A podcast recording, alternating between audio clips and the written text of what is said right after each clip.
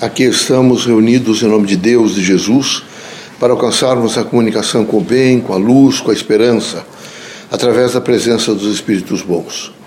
Pedimos a todos que nesse momento façam reflexão, que meditem sobre sua própria vida, sobre o social, sobre as dimensões efetivas de um cotidiano às vezes difícil e que é necessário mais do que nunca que cada um faça o reconhecimento, o auto-reconhecimento, portanto, o processo de meditação.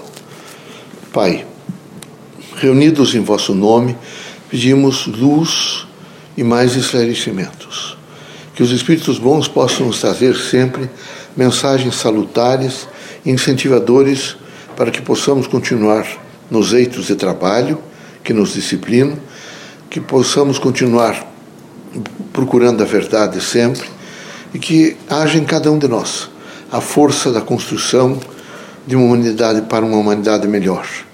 Que cada um, na sua dimensão pessoal, no exercício de fé, possa realmente ajudar a todos se ajudando.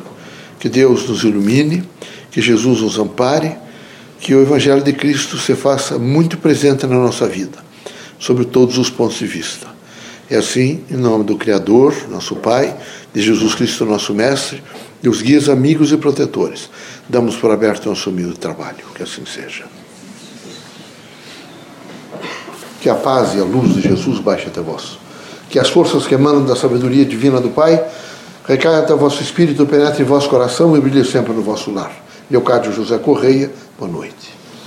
Que católicos, protestantes e espíritas, religiosos em geral, que o homem em particular, este homem que compõe a humanidade, possa nesse momento compreender a grande significação de estar reencarnado na Terra. Cada um de per si deve meditar muito sobre esse processo crítico de aprendizado na Terra. É preciso que os irmãos todos, absolutamente voltados para a construção de um mundo melhor, entendam o processo de autoavaliação. Quem não consegue fazer esta autoavaliação vive sempre queixoso, sempre se achando injustiçado, está sempre com pedras nas mãos para atingir a outras, as outras pessoas. Todos os outros são culpados em todos os seus insucessos. E era preciso que os irmãos todos entendessem que cada um, na sua dimensão pessoal, portanto, na sua relação existencial e vivencial consigo mesmo, ele terá que plantar vejo, e colher todos os frutos. É necessário que os irmãos sejam muito fortes. Forte é aquele indivíduo que, se autoconhecendo, sabe que é capaz de errar, mas sabe que é capaz de imediatamente reagir contra o erro e não reproduzi-lo de novo e buscar é, horizontes melhores para uma construção melhor em seu benefício de todos. Nós gostaríamos, na casa espírita, que as pessoas que frequentam sempre aprendessem que a fraternidade, o amor, representam luz da escuridão materialista. E era preciso que os irmãos, nesse momento de tanta negação da vida, estivessem voltados exatamente pelo veículo do amor ao encontro com as outras pessoas. Queremos que os irmãos sejam fortes, mas forte é aquela criatura que tem poder de renúncia. Forte é aquela criatura que sabe esperar pacientemente. Forte é aquela criatura que não está sempre molestando os outros.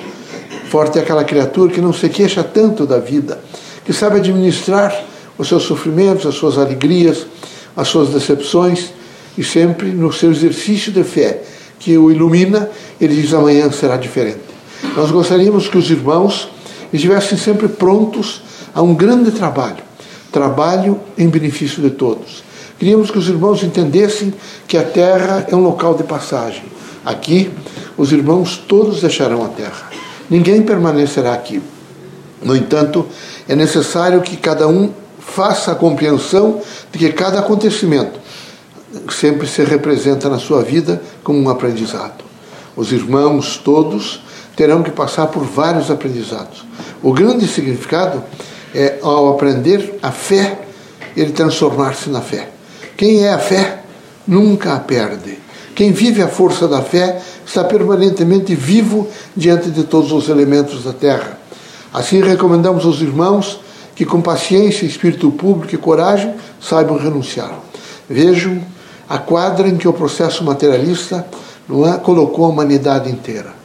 Ameaças de bomba, os centros urbanos poluídos com drogas, com dependências químicas, alcoolismo crescendo. É evidente que há uma grande decepção, vejo, em cada um, para que ele possa aceitar a sua autodestruição. Era preciso que os irmãos todos entendessem que Deus é a essência da vida, é imanente em cada um de nós.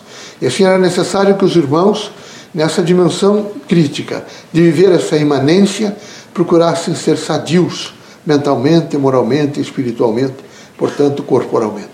Queremos que os irmãos sejam muito fortes, fortes para ajudar, nunca exigir nada, estar sempre disposto a administrar mesmo as coisas mais difíceis aqui na Terra, como por exemplo, fazer o bem aos outros e imediatamente mesmo aquelas pessoas mais próximas dos irmãos não respondem ao bem que os irmãos fizeram e quem sabe levantar falsas testemunhas, calúnias, injúrias, não é? Isso não significa que os irmãos possam classificar a humanidade inteira como injusta. Sempre que os irmãos fizerem caridade, lembre-se que os irmãos devem, ao fazê-la, imediatamente desaparecer. Não esperem recompensa. Recompensa em face da caridade é iguaria rara, ingratidão prato diário. Nem por isso os irmãos poderão deixar de fazer o exercício da fé e a prontidão para ajudar o próximo. Deus seja conosco, que Jesus os ilumine.